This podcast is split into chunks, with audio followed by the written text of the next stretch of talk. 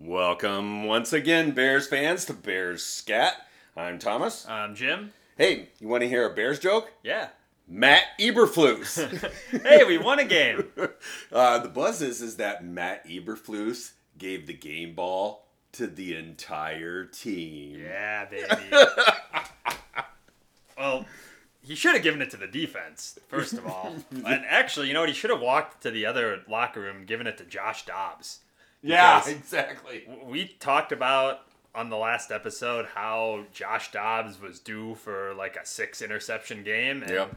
He tried his best to get there. Uh, I think the Bears got him, what, four times? Yeah, four times. And then there were a couple other ones that should have been picked that were dropped. So he It's was just it's just that he's a, a backup. yeah, he's a perfectly fine backup quarterback and people got really excited and it is a cool story and look, he's probably still going to get the Vikings to the playoffs. I think if the season ended today, they'd still be in the 7 seed. Yep. So good for Yeah, and there's a still a, lo- a solid shot. Yeah, and good for the Vikings for making the best of a bad situation after Kirk Cousins got injured, but he was terrible on Monday, and the Bears still somehow almost found a way to lose that game. Justin Fields also wasn't good, and the play calling was bad, and it took uh, a comeback within the final two minutes to get him there. And what I was thinking about today was that's the kind of game from Justin Fields that would have been great two years ago. Like, Yeah. didn't play very well and made some mistakes with the fumbles, but made a he made some plays too. yeah, and made a big throw at the end of the game to put together a game-winning drive. Like that would have been great his rookie year. Yeah. but at the end of year three, you're sitting there and this stuff just keeps happening. And the one fumble when they were already in the red zone was just brutal because if he goes down, he can kick a field goal and it's a two-possession game. And Right. with the way the Vikings offense was playing, that would have been pretty much it. But like credit where credit's due, a win's a win. The Bears have played well ish many times and found a way to piss the game down their leg at the end. So the offense was really bad, but they found a way to win on the road. So credit to them and hey, we won a division game for the first time in like 20 tries. Wait, I mean, it was actually two years yeah, since was, the last win. it was 15 in a row, right? Yeah. That's incredible. Yeah, and so uh, you know, your comment that it, you know, I, I could see this happening two years ago. Actually, uh, to make it more limited, I could have seen that in week one. Um, and that's kind of what I was picturing. You know, they kind of play ugly, they play rough. Uh, you know, they do make some good plays, but they have uh, some blunderhead kind of plays too. Uh, you know, Fields um, does look really good on certain plays, and then others you're just like, what are you doing? But instead, we watched that Green Bay game and we thought, wait a second, nothing has happened. Nothing has changed since last year. And we saw that kind of play for at least the first four games of the season, right? Um, so seeing it now uh, is is pretty frustrating when we're pretty far down the road uh, of of season three, right? Yeah, just the fumbles in the fourth quarter. That stuff just can't continue to happen. And Yeah. look, there was the second fumble, which to me wasn't as bad. He just got blown up. Like Yep. you want him to hold on to the ball there, but look, the defender made a good play. That's gonna happen from time to time. But the first fumble, which is when they were down in the red zone and they had a chance to kick a field goal that would have put them up by nine, I think. Like that one just can't happen. That was just Yep. holding onto the ball too long and lack of awareness and just poor ball security. And those are the kind of mistakes that you can't have from a third year quarterback that is hoping to get a massive extension from this team. I mean, that's just the careless type of turnover that loses you games and that we've seen far too often from Fields. So Right.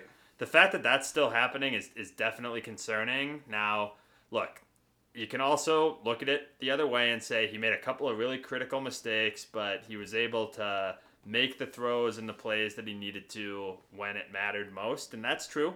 We've seen plenty of times with Fields and with this offense where that doesn't happen on the last drive of the game where you've got a chance to go down and win it and something goes wrong, whether it's a penalty or a bad turnover or a bad sack or whatever. We've seen it all over the last two years with, with this team, but it's hard to walk away from that game feeling good about Justin Fields or right. the offense. I heard a debate today about if you were grading Fields on just pass fail for that game, would you say pass or fail?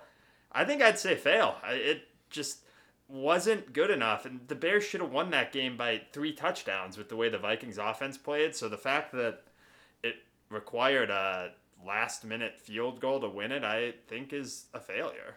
Yeah, it you know going to the half tied three all after the Vikings have turned the ball over three times. Right. That's just not acceptable football.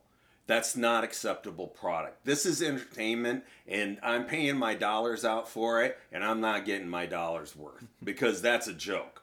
I mean, you, you cannot expect to be a division winner, a playoff contender, a conference contender, a Super Bowl contender. You can't expect to be any of those things when you're winning uh, when you're winning games like you won on Sunday uh, or Monday night. That they have to be able to go in to Detroit, to Minnesota, to Green Bay, and and put down games where they're taking advantage of uh, turnovers the way the the way it all works, and that is if you win the turnover battle, you're supposed to win the game. Right, and they did the same thing last week, where they yeah. had a four to nothing turnover advantage and lost. Now the yeah. Lions are a lot better than the Vikings. The Vikings were just but they should still be burning them. Exactly, like that that game against the Lions should have been an easy win too when you win the turnover battle three to nothing. Yep. So look, the, the Bears are not very good. We know this. I think they're a little bit better than last year, especially with how the defense is playing. I, I think the defense is something to actually be a little bit excited about. But when the offense plays like that, it's tough to walk away from the game with a warm and fuzzy feeling, even when you get a win, because yeah. we know what happens to defenses. Guys get hurt, and it's just really difficult to sustain multiple seasons of having a really good defense. And also, you don't want to overreact to the defense when they've been playing really well against Josh Dobbs and Bryce Young. And look, they did play pretty well against Detroit, and that's a good offense, but also Goff was playing really terribly that day, and he just didn't have it for whatever reason, and he hasn't had it for the last couple weeks. So, look, I'm excited as anybody that the defense looks a lot better. You can definitely tell how big of an impact Montez Sweat has made. Yeah. I'm excited about Dexter. He's played really well, even though he's not playing a ton of snaps. Yep. The secondary has looked good. The linebackers have played better. They've been getting a ton of turnovers, but just with the quarterback play that we've seen, it, feels a little bit fleeting because when you don't have a good quarterback and a good offense, you're going to be what the Bears are right now, which is they can win games against mediocre to bad teams, but you're not going to hang in there against the big boys. Well, and if you if you want to look at it, if you want to break it down into segments, right? You have offense, defense, special teams, and quarterback, right?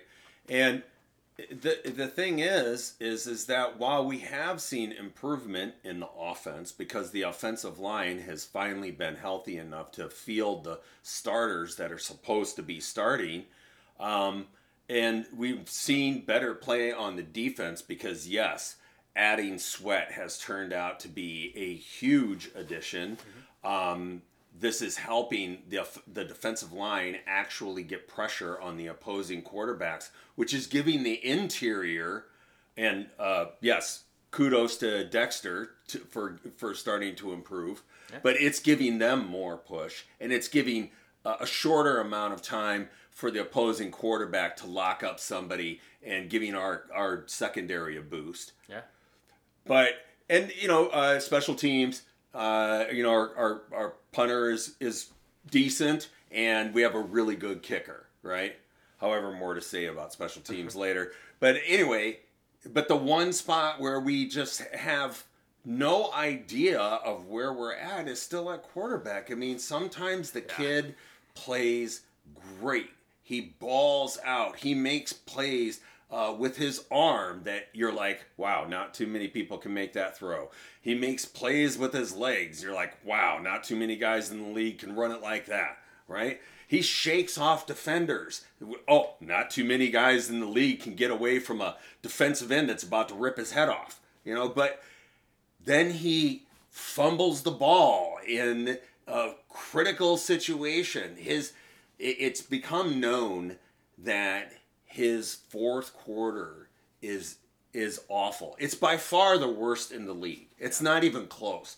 The QB rating for Fields in the fourth quarter is I don't know what the actual number is, but I think it's about in the tw- in the high 20s. It's not very good. It's terrible, right? And you can't have that. I mean that it it spoils the rest of the game because all people walk away remembering is well, what happened? Yeah.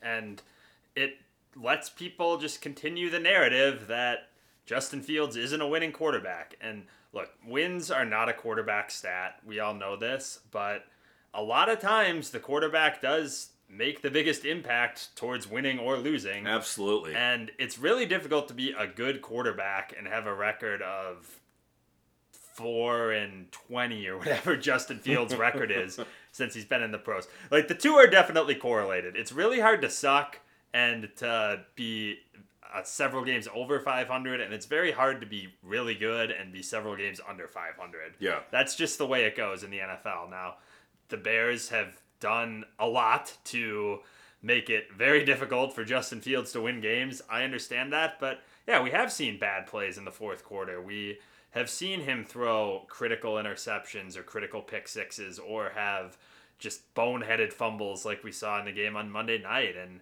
look, there's five games left in the season, and the biggest topic of conversation for the next five games is what will the Bears do with their first pick? Because as Carolina continues to lose, it seems more and more likely that the Bears will have the number one overall pick again. Yep. And when you continue to see the types of mistakes that you saw on Monday night, it just becomes harder and harder to argue that the right thing to do isn't take a quarterback with that first pick.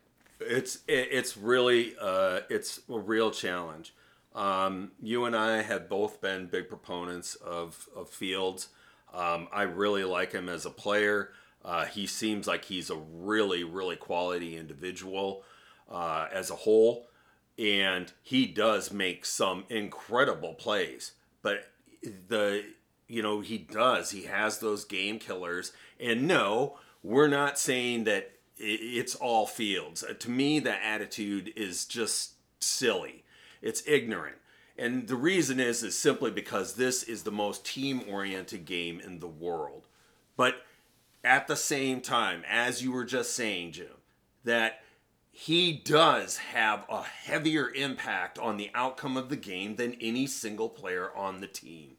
That's not new news. Everybody knows if you want to have a winning team, then the, the, the top dog has to be the quarterback. That's just the way it is. And it starts at freaking five year old Pee Wee and it goes all the way up, right? And you can have turnovers. Like Josh Allen turns the ball over all the time. Right. But Josh Allen also has a lot of really good plays, and Fields just doesn't have that level of production, right? I mean, Fields does make the spectacular play from time to time, but Josh Allen's doing that pretty much every drive. Yeah. Like Fields, for example, the play where he was rolling out and had Mooney wide open 25 yards down the field and completely airmailed him and damn near got Mooney killed.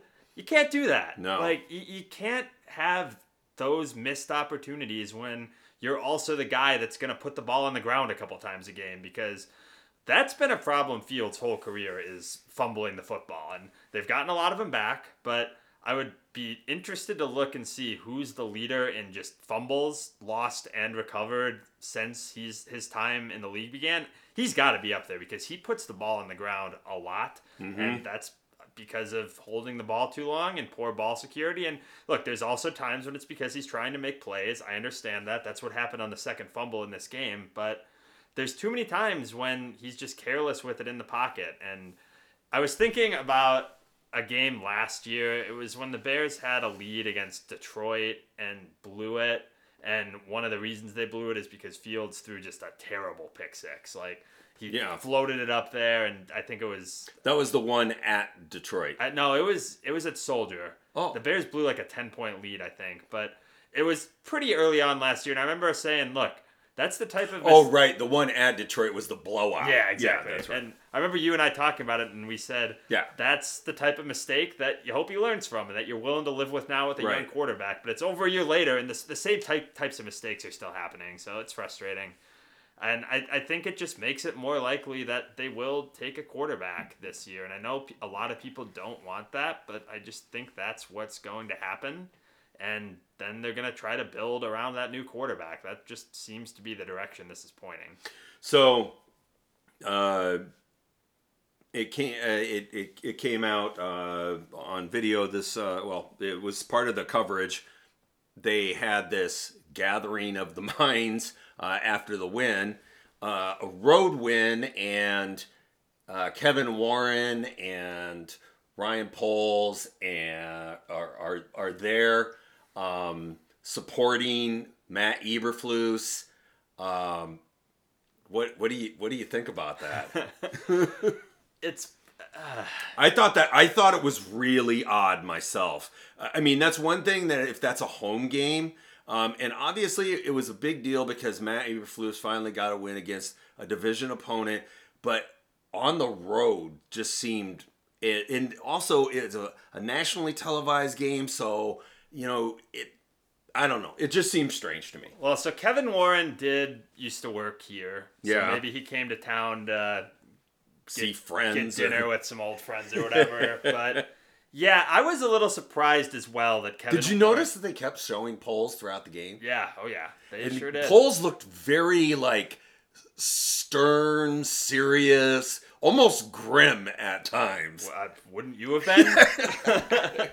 but yeah, I found it interesting. Um, it kind of makes me more worried that Eberflus is coming back Yeah. because, like, we've been saying pretty much all year that we think it's close to zero percent that he's back. But if I were him, what I would say is, look.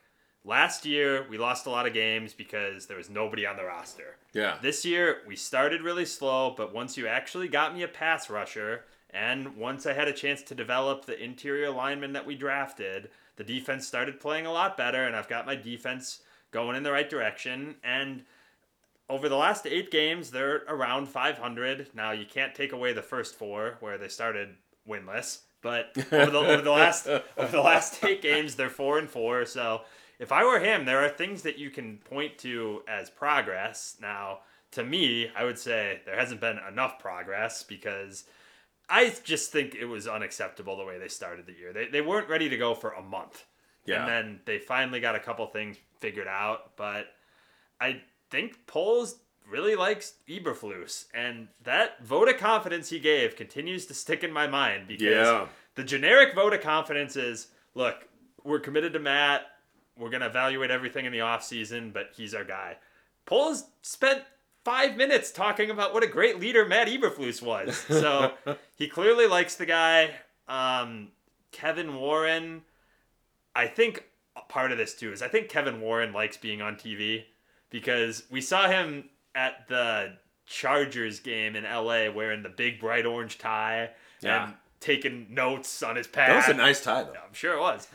and he's making sure everybody knows how many notes he's taking. So I think Kevin Warren likes the the spotlight, and that might be why he was in the locker room. But yeah, I definitely saw a united front there, and it's making me nervous. I'm not gonna lie. Yeah, I um, uh, it it was to me, like I said, I thought it was very strange, and I did feel that it looked it was meant to look like a united front on national television.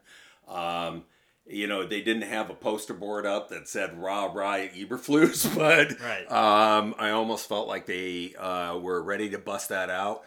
Uh, you're right. It does come across like Poles is really behind the decision that he made to get Eberflus. And, uh, you know, let's play devil's advocate though for a moment.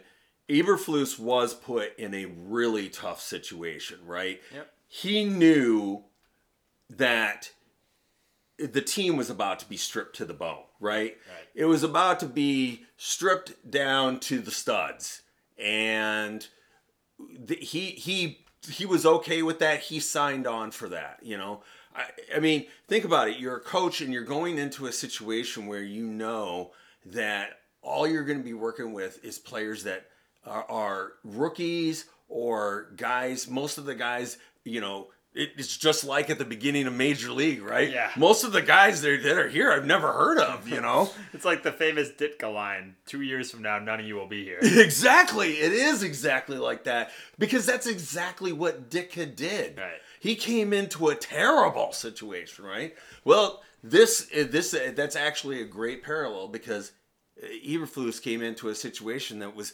equally as terrible. Well, Right. and Eberflus does himself no favors because he is the worst head coach I've ever seen at talking he's to the such a doofus. Like he, he he just has no ability to speak publicly, no. which just I can't even believe that you can get to be an NFL head coach with that level of public speaking ability, Yeah. but he's terrible at it. And He's terrible and, at it. and that's what we all see. So we see the record, and then we listen to the press conferences, and he just sounds like a total doofus up there, bumbling his way through everything. And naturally, we all think this guy's an idiot.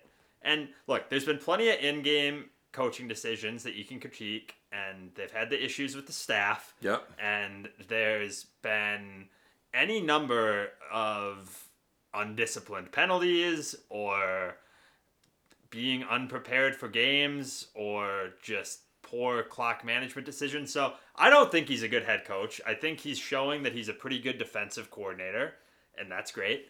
But I wanted to be the defensive coordinator then. Yeah. I don't have any confidence that if the Bears go out and make two top 10 picks next year and spend a bunch of money in free agency and actually have a roster that's built to contend for a playoff berth, that Matt Eberflus is the head coach that puts them in the best position to get there.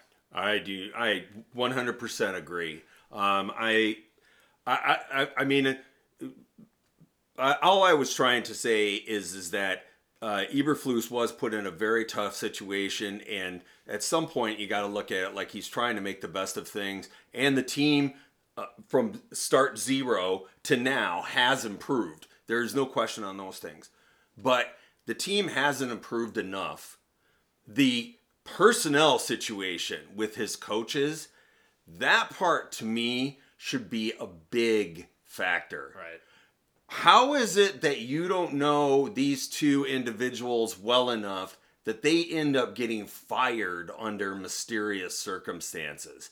That part of it is, you know, you vouch for these guys. The, you know, uh, the, uh, Williams came with him Right. from from Indianapolis. So uh, that those two those two should be a big factor in in his job security. They would be for any executive in any corporation, right?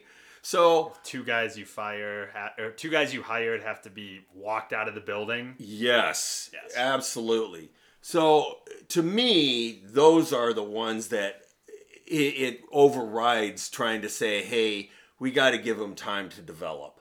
Well, and also, he's not a good CEO of the team.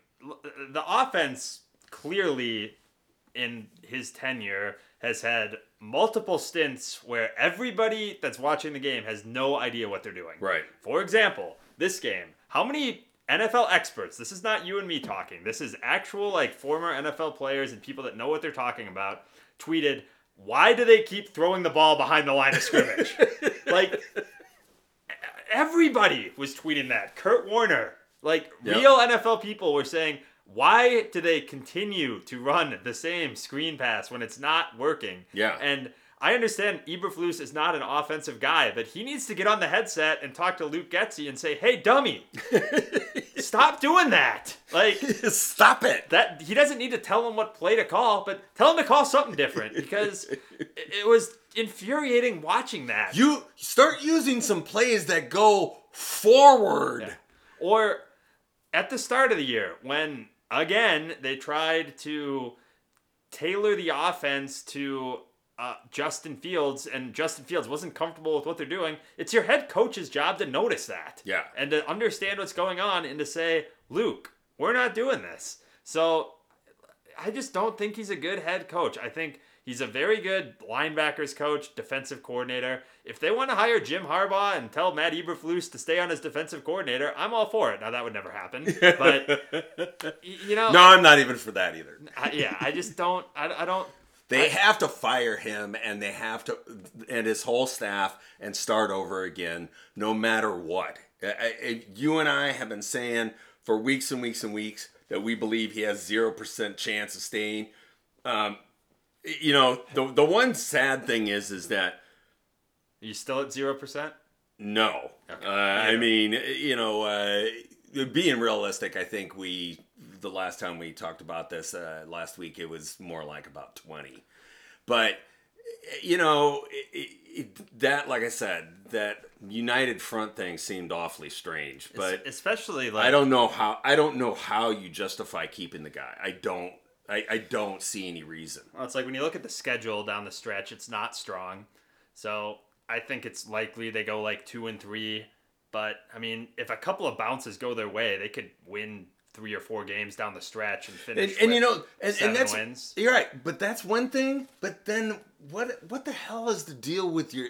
See, that's that's where to me, I'm hoping that Poles steps back and goes, okay, maybe I could reason out that he's improving, right? And like you said, they win a few games down the stretch. But that doesn't change the fact that you had to have two of your personnel escorted from the building. and that you started off 0 and 4 and are now 4 and 8. Like if they go 4 and 1 down the stretch, which I don't think they're going to do, like this team hasn't won two games in a row in several years. So or in at least 2 years, right? So I don't think that they're going to put together a magical run right now. But even even if they do, like so much of the end of the season is just so random. Yeah. Like if one thing goes differently in this Vikings game, than the Vikings win that game. Like you can't make these kinds of decisions based on wins and losses alone. You need to look at the product that's going on the field and look, the Bears won that game, but it looked more like a loss. Honestly. The it team- really did. The team was terrible, especially on offense. So I would hope that they've seen enough and that they're not making this decision based on these last five or six games. I remember one of the Lovie years, like when the Bears were out of it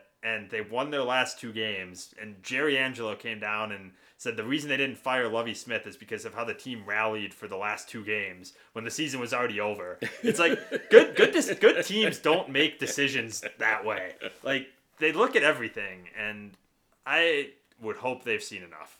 Yeah, I, they have to get rid of. Um, they they have to move on from these guys, and that's the thing is is that everybody realizes that this is going to be a big conundrum, uh, simply because if you do that, that means you, you don't you don't move forward with Fields then for sure. I, I, just I, I don't see how it, it works that you you go to a new head coach And keep a- and keep him. unless the new head coach wants him. Yeah, unless the new head coach wants him. Well, none of it works unless you kind of. But then there, there's the whole money part of it too with Fields. You know, because at a certain during the offseason, you're going to have to give him the fifth year option if you're going to keep him. you don't have to. Um, you could tell him to play his last year on his rookie deal, and then we'll figure it out in the offseason. Yeah, the only thing is, is that then when he leaves, you don't get anything for it. Or he plays well, and then you're tied into giving him two hundred million dollars, like the Giants with Daniel Jones. Yeah, Like, exactly. if he plays well enough to get him to 10 and 7 and they're a wild card team that really has no shot of winning the Super Bowl, then you've got to extend him and market value for that is the contract Daniel Jones got. right. And then you're in the worst possible position where you've given elite money to a non-elite quarterback. I mean, that's not I mean, that's none of this works if you think about it. yeah, Like none of it works. unless you clean house. Like you, you if because if you just fire Getsy, who's gonna take the job under Eberflus, knowing that Eberflus is probably on his last year? Especially, yeah, that's lame duck. Right, exactly, and. i i un- unless you get an offensive coordinator that thinks to himself, maybe I'll take the job, I'll do really well on offense, and then they'll fire Eberflus and I'll get the job, But if you do well enough, then you're probably not firing Eberflus. So who's Right. going to want that job? And then, yeah, the point you just made about if you clean out the entire coaching staff, but you keep the quarterback, that gets difficult too. So I think the only way it works is if Poles just cleans house and they draft the quarterback and they've got new head coach, new quarterback, a bunch of money to spend on free agents. Like, I, I just think that's the way it's going. And the thing is, is um, with a new head coach, the chances that he's going to want to come in at this point in Fields' career and start, you know, start his new job in that situation. I mean, the, you know, that's the thing is I, I've said for years and years, the hardest job, the single hardest job in the NFL is playing quarterback for the Chicago Bears. I absolutely 100% believe that. I don't think there's a tougher spot because they end up in the national spotlight all the time. Yeah. All the time. And you know, that's the thing is you you've seen all of the controversy surrounding this. Why would you want to step into that? I mean, I'd be like, you know, hey, I really appreciate this opportunity. I would love to seize on it, but I want to pick my own guy, mm-hmm. and uh, I I don't want to go with what is what is the status quo. I I want to get my own guy, and uh, there's a good crop. I mean, this is a really good crop of quarterbacks. Well, supposedly it's going to be a really good crop of quarterbacks uh, coming out, and so you have a chance to, boom, this is my guy. This is who I'm going with. Yeah, and I mean, What about if Harbaugh comes and uh, friend of the show, La Velle E. Neal, he says that the Bears, the rumor is that the Bears love J.J. McCarthy. I mean, that would be exciting. Yeah. I, I don't know a ton about McCarthy. Like, I haven't watched a ton of him. What I've seen is impressive. Um, I think he's probably looking to go towards the back half of the first round. So that means he'd probably be trading down at least a couple, like at least once, maybe a couple times. Um, I mean, I, I think getting Harbaugh in would be a way to get this fan base really excited because say what you want about Jim Harbaugh, he knows how to coach. Now, Mhm. the interview he had with the Vikings scares me a little bit because by all accounts, he walked into that interview expecting them to kind of just coronate him as their new head coach. He didn't really do any prep, and he kind of said, "I'm Jim Harbaugh. This should be my job." And to me, that type of entitlement doesn't say doesn't speak highly, especially when you're coming from college. Yeah. Because there's just been so many college. but he's already been in the pros. Yeah, And has. in the Super Bowl. He has. College always scares me because it's just a different world, and it's becoming less like that with NIL and with the transfer portal. But like college coaches can get pretty far by just kind of bullying their players around and by just getting the best athletes and just saying we've got better athletes than Northwestern and Illinois. So, but, but look, Harbaugh is a great coach, like you said. If he is committed to the job, then I would be hard pressed to find a better hire.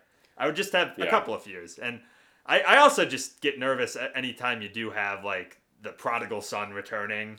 Like the last time I could think that that happened is when the Raiders gave Jon Gruden a hundred million dollars. Yeah. And look, we know how that ended with the emails, but it was a disaster before that. Yeah. So that that always makes me nervous too. But look, I'm not gonna sit here and tell you that if the Bears hired Jim Harbaugh, I wouldn't be out dancing in the streets. Like I'd be really excited. Yeah, I mean, same here. Uh, I actually uh, have bias against Jim Harbaugh because it's always pissed me off that to me he got Mike Ditka fired. So, but uh, the the thing is, is that um, I I gotta say uh, for last year I was pretty interested in it, but this year I'm I'm on the Jim Harbaugh bandwagon, and I 100% believe that if he wins the national championship, I really think there's a super high percentage he chance he comes here, or maybe just comes back in the NFL. Now I don't know whether no one has a, a way of knowing whether this is actually his the job that he really wants I, it is known that this is at least one of them, but that doesn't mean that another team couldn't swoop in and say, "Hey, you know, uh, they didn't want you, but we do, right?" Well, also, if you got the the first overall pick, Right. and That's the key. and you've already got a number one wide receiver,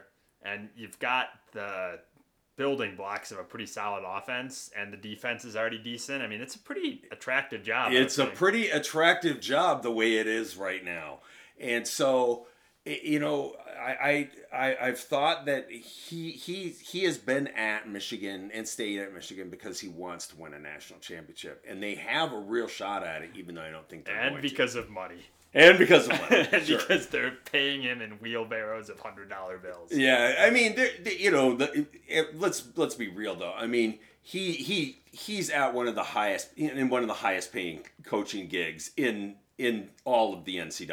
Yeah. I mean, they have a hundred. They have a stadium that holds over a hundred thousand.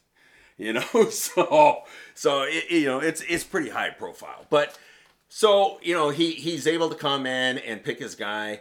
Um, I have looked up uh, JJ McCarthy. He is your hybrid type. I, I really do not see a big difference between him and Justin Fields. I really don't. Um, people forget how good Justin Fields was at Ohio State. I mean, he was really good there, right? Now, I gotta say, um, I was looking at this the other day. Caleb Williams has uh, he he's still really really far up there. Um, another person uh, that I think is worth looking at is Jaden Williams or Jayden Daniels. Jayden Daniels from uh, LSU. Um, he's thrown a lot of touchdowns too. Uh, he is a little bit older though. But um, what? Uh, so if if you have you put on your GM hat here for a second.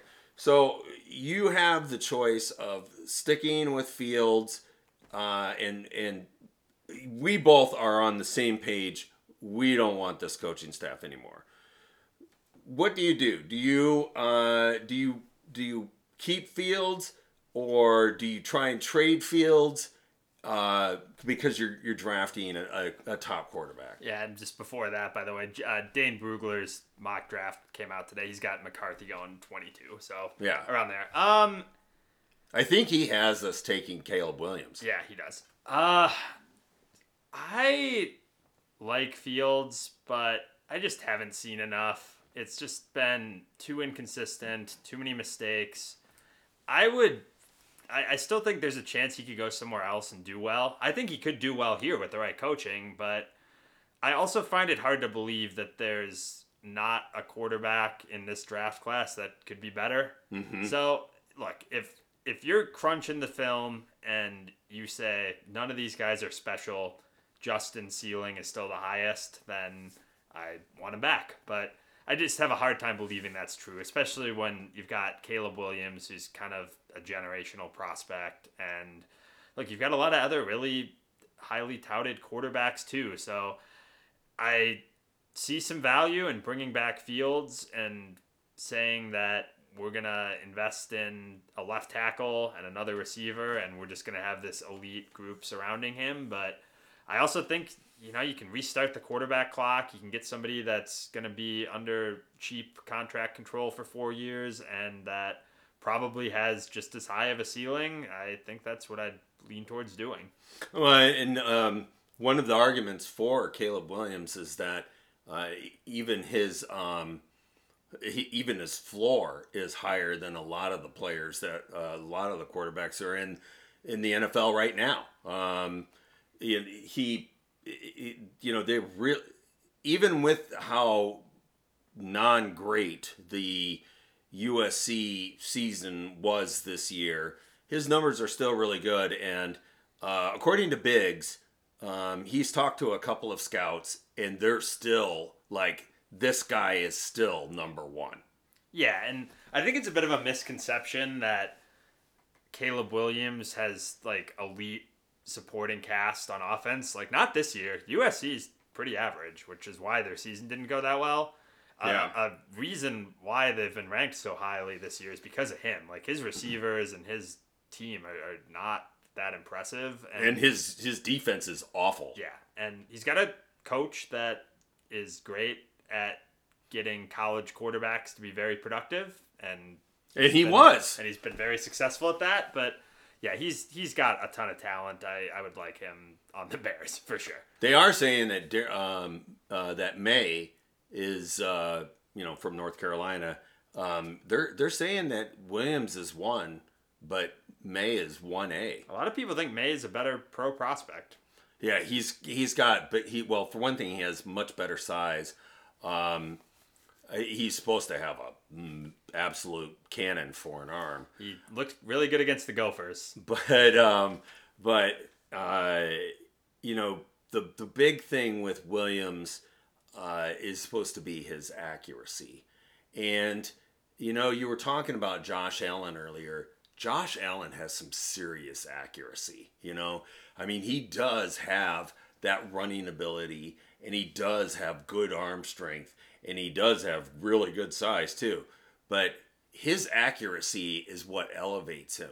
And I mean, you know, let's look at it locally. You know, that was the thing with 12. That's why he killed us every single year. That's why he, that's why he has been so successful in the NFL because he's arguably the most accurate quarterback in the history of the game. Yep. You know, so you know that's one of the things that really intrigues me about Caleb Williams is because he he his his ability, his vision, and his um his touch, his his touch on passes is really extraordinary. Yeah, he makes some out of this world throws. He's insanely talented and I think part of what happens is just that when you have a quarterback that for a couple years is you know said to be going number 1 in the draft, people just kind of naturally look for flaws in their game.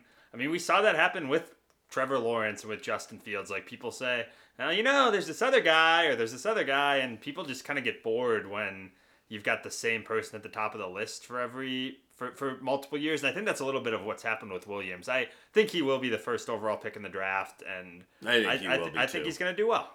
Yeah. Um, you know, uh, the uh, the other thing is is that I was looking at the list of quarterbacks that started games this last weekend. Holy smokes. It- this this league is absolutely starved for quarterbacks. I mean, Tommy DeVito, eh, you know, started his I think third game. Dorian Thompson Robinson. Uh, Jake Browning. Yeah. It's like who is that guy, you know? Tim um, Boyle. Right, right. Bailey Zappe came in for Mac Jones, and, and now there's supposedly a quarterback controversy. Didn't we have that last year? It was these, and it was these same two guys. You know, it's it out there is uh, there is a void of decent quarterbacks, and I, I think that um, even with Fields uh, issues, I think he would still be a pretty hot commodity to quite a few teams out there. Oh, absolutely. Not to mention the purple, because they they have some of their own quarterback issues. Are they going to give Kirk Cousins thirty five million dollars to come back again at age thirty six, coming off a major injury? Is Josh Dobbs going to be their starter of the future? I don't think so. They're going to give Kirk Cousins $36 million. that's, that's what they're going to do. So, um, uh, so uh, moving on. Yeah, should do power rankings for you? Power rankings. Okay, so here we go. Um, we uh, we the um, power rankings uh, extra uh, bit uh, this week is they uh, showed up what the um, football power and the FPI uh, rankings, football power index rankings for each team at this point.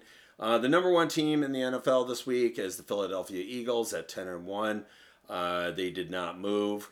So an example is they have the fifth ranked offense, the 14th ranked defense, number one in special teams. Right. So the first bear, the first uh, North team is Detroit, and they are at seven. Uh, at eight and three, they dropped down to seven from four. Offense eight, defense twenty-eight, special teams four. Um, and What did you say their defense was? 28. Yeah, I was gonna say their defense is not good. Yeah, it it, it, and it the thing is is that it should be, but uh, the Lions are allowing their opponents to score a touchdown in the red zone sixty eight point six percent of the time. That is a serious issue, and you have a defensive coordinator as your head coach. And uh, Jordan Love just tore him up. I mean, and the Bears did well against them. Jordan too. Love smoked them. Yeah, I think the Lions are one of those teams where it's kind of a fun story, but it seems like when they go up against the The really good teams. Yeah, I don't think they're get, I don't think they're beating the Cowboys, the 49ers, or the Eagles in the playoffs. So uh, the Minnesota Vikings dropped from 13 to 15. Offense 19, defense 10, uh, special teams 26. You know, that's uh, offense 19. That's that's pretty good considering Justin Jefferson has been out most of the most of the season. Um, Packers are at 17. They moved up seven spots from 24. They're on the rise. They are on the rise. Um, offense 16, defense 13, special teams 32. So the former Bear friend Pat O'Donnell, right? Uh, no, he got cut. Ah. Yeah, they have uh, they have a rookie uh, punter. Okay. Um, so it looks like we got rid of him at the at at the right time. Oh, and you know uh, he gets to walk away from that. I think they gave him five million dollars for one year. So The American dream. Five five million bucks to punt the ball. uh, yeah. Um, so uh, where's our beloved Bears? Uh, I'm guessing we were what 28th last week. Uh, yep. I mean, I wouldn't move him up, so I'm gonna say 28th still. Nope. 27. All right. Who- they who- did move up one spot from that victory. Who'd we jump? we jumped over the Jets. Ah, sure. Yeah. So uh, behind them are Jets, Giants, Cardinals, Patriots, and you know who. Um, so uh, Bears uh, are at, uh, let's see, it looks like offense 21, defense 25, special teams 16. It's a higher ranking than I thought it would be on special teams, and a lower ranking than I thought it would be on defense. But defense is getting killed because um, uh, the amount of yards they allow. It's right? just a brutal start. Yeah. The Bears once again have a top rushing offense, averaging 137.7 yards per game, and have seen improvements with their passing attack, up from 32nd a year ago to 25th. Matt Eberflus's defense has made significant strides against the run, but has struggled with its pass rush, leading to a league low 17 sacks. Kicker Cairo Santos has been consistent, connecting on 92% of his field goals and extra points. So, I um, think that's probably why special teams is so high. Yeah. Because, Oh, yeah. Because of the kicker. our, our, our kicking game is good, Yeah. and our punting game is at least uh, at least a little bit above average, I would say. Punt coverage. But punt coverage, terrible, uh, and kick coverage, terrible. I I I, th- I think that Richard Hightower is a total failure. I, I, I am I'm 100% serious about that. I I've thought that the special teams have been crap ever since he took over. They haven't been good. You know? I mean, I gave him a pass last year because the roster was so bad. Yeah. And, you know, the bottom of your roster is what's playing special teams, so they had a lot of turnover down there. But, yeah, it hasn't been very impressive this year either. Yeah, I mean they allowed that big return uh, towards the end of the game the other night. Um, you know, it, it's it's just they're they're just not. It's just not a good group. Uh, I mean, it's like you said, he's only saved because Santos is a really good kicker, and it's not it's not because of him that he's a really good kicker. No, he's been around a long time. Yeah, yeah. So, um, so that's the power rankings. So uh, we'll go over the games of the week. Go around the division quick. Yeah, The Bears are on a bye, thankfully. Yep, so- Bears and Vikings are on a bye this week. Um, so uh, we're looking at um, Kansas City at Green Bay. Boy, that's such an interesting game. The Packers have been playing a lot better. The Chiefs have Have been playing worse. Yeah, they've not been very impressive the last few weeks. So going to Lambeau, right?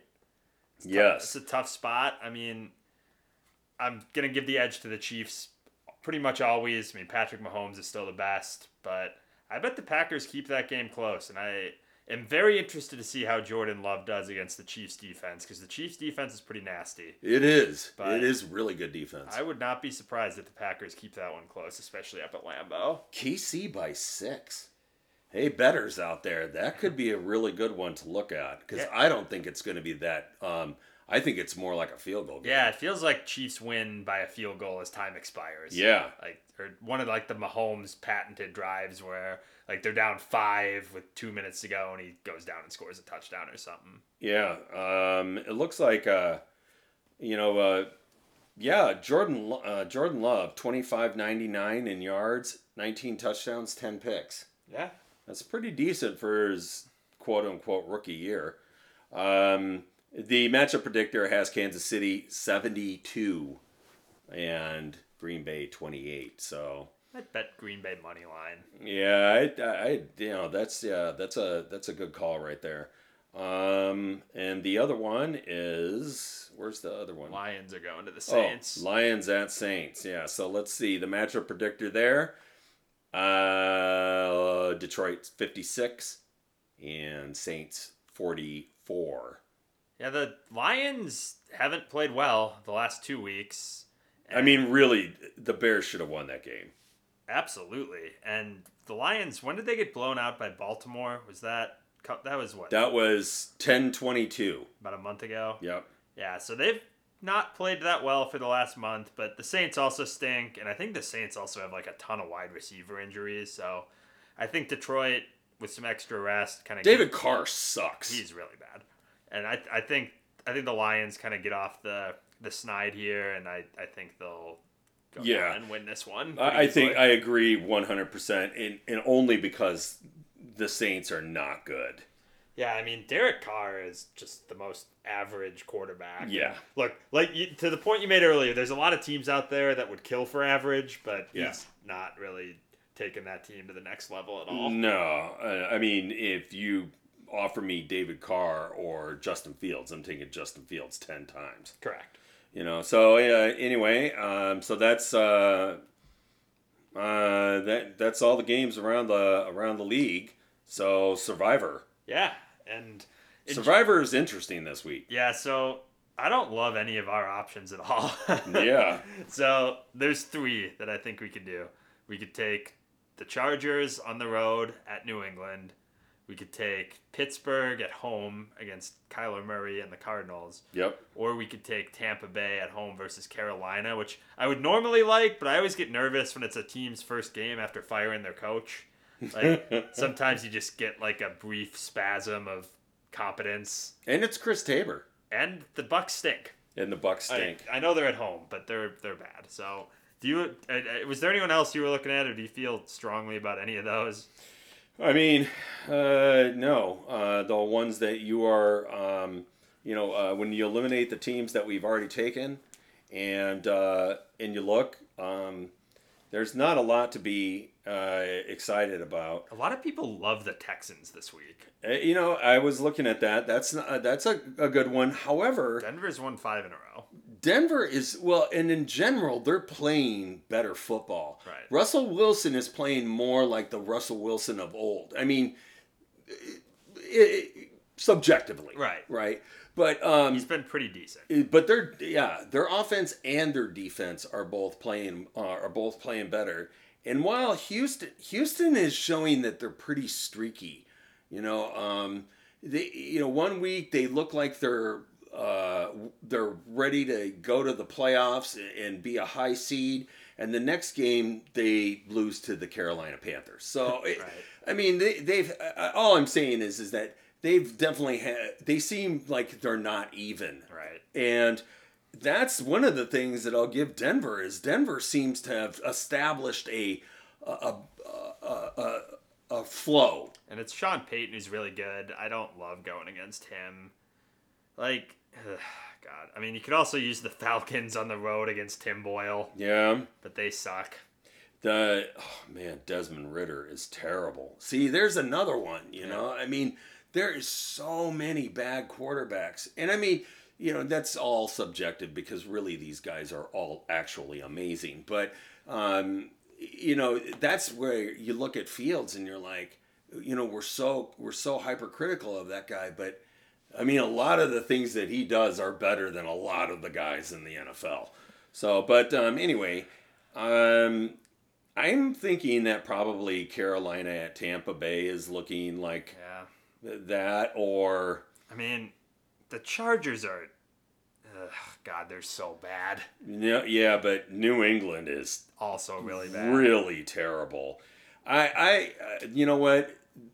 That's probably the smarter one because of one guy, Justin Herbert. Yeah. He's playing well, and um, you know he's young. He's got a lot of fire to play. Uh, he's going up against a team that is just a sad sack of a team. And the At this point. the Chargers, I think, like at least nominally have some playoff hopes alive, so they need this one. But God, it's also Brandon Staley who's just terrible against Belichick, who's pretty bad now, but I think better than Staley. I yeah, but I mean Belichick's quarterback situation is as bad as it gets. right. I mean, you know, I, I mean, if I'm Bailey Zappe or Mac Jones, I'm like, just let me go someplace, someplace else. Get me out of here. Um, I think that's would I th- kind of think that's the one we should go with. Uh, matchup predictor has it 66% for the Chargers. Um, the line is the Chargers by five and a half or six. Um, let's see. Now, one thing that is key is Keenan Allen is questionable right now. I think Ekeler's hurt too. Oh, Rashawn Slater is is uh, questionable right now. Um, but man, you know, Do, I, do, you, I- want- do, you, do you want to do the Bucs? Like I hate this Chargers team. yeah, I mean the Chargers just lost to the Lions, the Packers, and the Ravens. Well, you know, those are three. You know, the those are three decent teams, and they lost to that that Green Bay game at the last minute. yeah, and they blew out the Jets. They blew out the Bears. New England just lost to the Giants 10 to 7 and lost to the Colts the week before that 10 to 6. wow. Yeah. They've scored 13 points in 2 weeks. Is Joey Bosa gonna play? Um he's not listed on the injury list at least not right now. I'm good putting the Chargers in for now. yeah, we'll look at it. Um, we're going to go with the Chargers for now, but we'll look at it, revisit it again, because maybe it, it'll make more sense once the injury report comes out. I mean, having Rashawn Slater out of the game um, is a big deal, you know? Because the Patriots defense is still okay. But Yeah. they just can't do anything on offense. So I'd have to think that the Chargers let's keep an eye on Keenan Allen because if they don't have Keenan Allen then Yeah, that's huge. then all their receivers are out. yeah, that's, So- that's huge. I think let's let's put the Chargers in for now with the caveat that we might switch to somebody else. yeah, eh, we might switch to the to the Carolina um, uh, Carolina Tampa Bay game because um, you know uh, Tampa Bay um, Carolina is awful, uh, and Tampa Bay isn't much better. But they the one thing that they do have going for them is Mike Evans is balling out. He's showing people, you know what, you guys. Um, you should be looking for me when the when the waiver wire comes uh, or the free agency comes at the end of the year because um, I can still play this game at a high level. yeah, Mike Evans. I actually wouldn't hate it if he ended up on the Bears next year. So um, I wouldn't hate that either. Um, I was going to ask you before we go here. Um, what do you think about bringing in Danielle Hunter? Danielle Hunter Yeah, sounds great. because so his deal that he is on right now has a clause in it that he cannot be franchised. That's what he signed uh, at the beginning of the season because he was going to hold out because he wants a long term deal. Now, you know the the thing is is that uh, you know there was people out there that called out Sweat's deal. He was paid number five at his position. Okay, so Hunter is going to be reset the market, right? he's got 13 and a half sacks this year, and he is going to want big money. I think he's going to be in the $150 million range. Now, do you think that it makes sense to bring him in at 29? I do. Um, I mean, you got to pay for production in this league. Yeah. And Poles annoyed me last offseason by not doing enough to bring in pass rush. So I wouldn't hate it. I mean, that's a lot of money on edge, right? Yeah. And if they're going to make that move, then, you know, that's just a couple of really highly paid players on your defense on top of your highly paid linebacker. But I think you're probably moving on from Eddie Jackson's salary.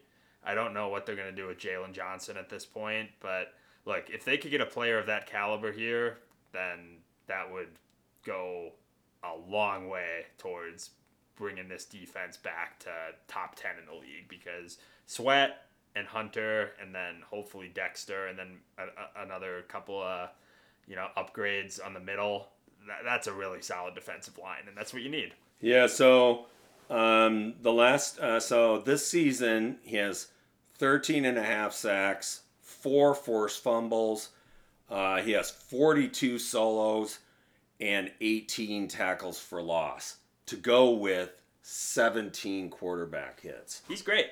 And that's coming off of last year where he had 10 and a half sacks, 12, uh, 12 tackles for loss, and 22 quarterback hits. So he's rolling like a ball of fire right now. The only, like I said, the the one caveat there is that um, he just well he just turned 29 so um, but pass rushers you know age well. Now he now uh, chicago's going to be one of the top contend can be one of the top contenders for him. We we have the money easily. They can easily sign him and Jaylon johnson and still they'll still be in the top five to ten in in salary cap. Yeah. That's how much money they still have. So, I you know I'm I'm I'm really on the fence, and only just because of his age, but. Um, well, especially when you've got a draft where. But man, pairing him with uh, uh with Montez Sweat. Well, and the edge rushers kind of low. Like edge rusher is not highly thought of in this draft, right? Like it's thin at that position. Except for one, um, the only one that uh, that they're looking at is he's probably going to be a top ten pick is the kid from Alabama. Yeah, right. And I don't know a ton about him. I'm sure he's great, just like every Alabama player that goes in the top ten is, except for Alex Leatherwood. But uh, yeah. uh, yeah, I'm all in favor of Danielle Hunter. Like, I think the Bears have been a little too conservative with spending anyway, so I am all for it. Yeah, that, that would be a good coup. Well, that's it for this week, uh, folks. Uh, thanks once again for uh, joining us. Um, I uh, will we'll still be uh, we'll still be recording next week. Um, uh, well, it'll be interesting to see what news comes up between now and then as we get closer to the end of the season. It's certainly uh, the hype is going to get louder and louder. Um, and at some point, uh, they're not going to be able to ignore the, co- the coaching situation for too long because this is the place where teams have already started firing coaches. Um, the, the, the college teams are about to go uh, through the bowl games. And, uh, you know, um, some NFL teams hire those kind of coaches before they even reach their bowl game. So this is where you know it's like, well, you better make your move now because uh, they'll already be gone if you don't. Yeah, and the Bears just don't want to fire coaches in the middle of the season for reasons. Yeah. So we'll see how it plays out. I mean, look, Carolina and Vegas certainly have a bit of an upper hand because they're going to have a month's head start on everyone else. And you can only do so much, but you can certainly back channel and talk to agents and kind of get a sense of, hey, if we were to interview your client, what do you think they'd be interested in or what staff would you think they'd be wanting to bring in and so you know you do get a bit of a head start when you fire your coach but the bears haven't done that and i don't expect them to do that until the end of the year so that, that is what it is. If they if they don't go with uh, Jim Harbaugh, I certainly I think that Ben Johnson is uh, really high. He's really high on my list. Absolutely. Yeah. I, mean, I think he's high on everyone's list. Yeah. so uh, go go offense. Like Yeah. that that's the Go biggest offense. thing. Just the defensive coach. It's has- we're, we're done with that for a while. Yeah, we we're we're going back to the other end of the spectrum. Okay, bear down. yep. See you next week.